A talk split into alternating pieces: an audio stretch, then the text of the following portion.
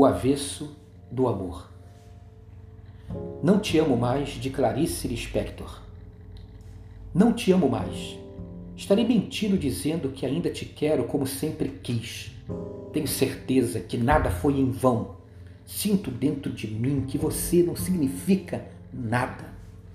Não poderia dizer jamais que alimento um grande amor. Sinto cada vez mais que já te esqueci. E jamais usarei a frase eu te amo Sinto, mas tenho que dizer a verdade: é tarde demais. Porém, lendo esta mesma poesia de trás para frente, fica assim: é tarde demais, sinto, mas tenho que dizer a verdade: eu te amo.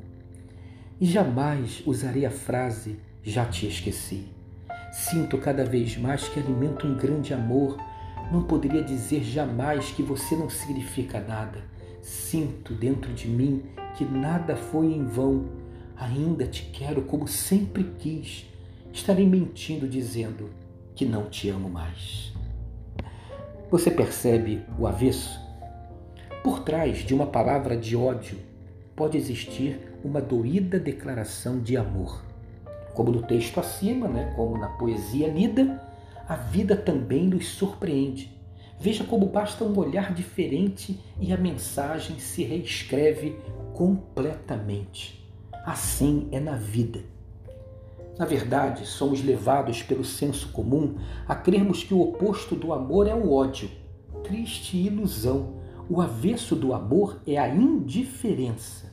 Sim, a ausência brutal de sentimentos, o olhar passivo, descrente, insensível e indiferente que revela um vazio de amor.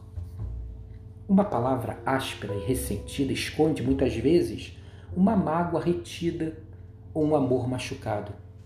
O cultivo do ódio pode revelar por vezes uma incompreensão por uma perda ou uma traição não assimilada, uma dor na alma, mas nunca uma indiferença. Na indiferença não há espaço para nada, nem para o ódio. Este é o grande desafio de Cristo para as nossas vidas curar o ódio com o amor, fugir da indiferença. Eu sei que o mundo quer nos abrutalhar, que a nossa sociedade tão cheia de violências, injustiças, corrupção, abandonos e preconceitos quer que creiamos na lógica de Caim, cada um por si e que o diabo leve o último.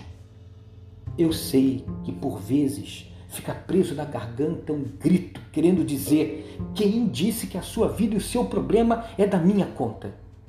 Há mesmo uma força que quer nos empurrar para baixo e nos fazer desacreditar da generosidade e do perdão, mas devemos resistir. Que para muitos é autopreservação, na verdade, é um buraco sem fundo. Não há nada mais vazio que uma vida descrente do amor, nada mais aniquilador que a indiferença. Jesus Cristo nos ensina a lidar com isso. Ele diz assim: Amai os vossos inimigos, fazei bem aos que vos odeiam. Lucas 6, 27. O apóstolo Paulo nos estimula a não nos deixarmos vencer pelo mal, mas a vencer o mal como bem. Romanos 12, 21. O Pai de amor quer que abramos o nosso coração um pouco mais quer que nos permitamos um pouco mais. Sabe, pode parecer estranho e um verdadeiro absurdo, mas para o Evangelho, se você quer experimentar o verdadeiro amor que liberta e restaura, você precisa lavar os pés do seu irmão e deixar-se lavar por ele. São as pessoas que nos melhoram e nos ensinam, pois com elas aprendemos o perdão, a humildade, a paciência, a espera, a generosidade a oração, a fé e o amor. Preste muita atenção. Quem quer descobrir o amor de Deus no quarto fechado é tudo na vida menos um cristão. Quando eu fujo de ser afetado, atravessado pelo outro, quando fujo dos desafios de amar e, e permito-me ser dominado pela indiferença, estou fugindo da única, da única maneira que Deus tem para me amar o amor ao próximo e do próximo. É verdade, o amor de Deus se materializa em nossas vidas quando amamos e somos amados com um amor puro e abençoador, humano, cheio de limitações, incompletudes, inconsistências, incoerências, falhas, dores, todo furado, mas que pode ser sentido, que é palpável, que é vivido.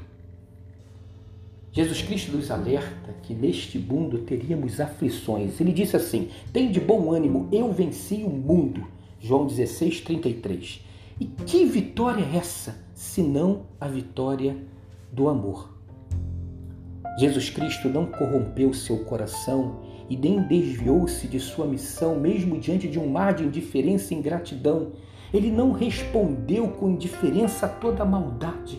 Ele não se permitiu ao avesso do amor, que é a indiferença. Essa é a vitória que ele nos promete o seu amor está derramado em nossos corações e a, e a vitória está ao nosso alcance. Cure, vença a indiferença, o mal, com mais amor, o bem. Descubra a graça divina através de um olhar diferente, nunca indiferente. um dia abençoado e abençoador para você, de amor e de zero de indiferença.